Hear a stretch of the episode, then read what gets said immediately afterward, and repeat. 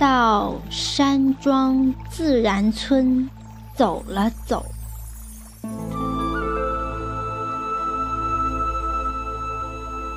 作者：山西吕梁市新县杨家塔村第一书记张文广。朗诵：小林。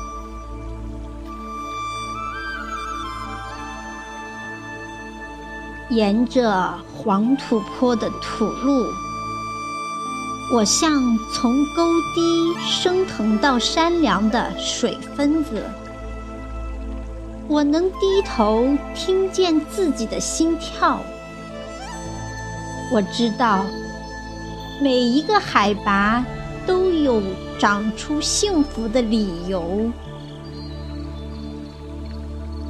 我看见山羊能找到自己开心的坐标，我不能选择做寄生在羊身上的饥饿虫子。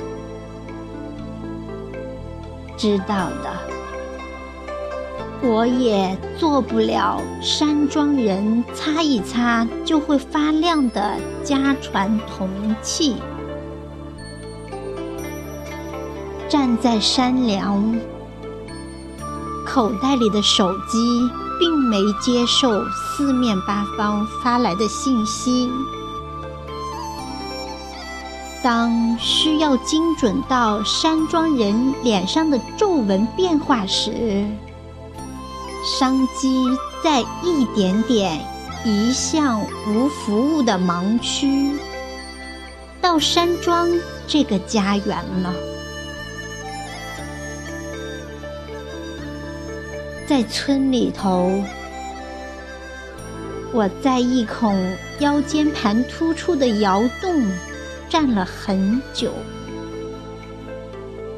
是他说出了我山梁一样变化起伏的心事。残阳里，村子要老到承载故事的报纸里。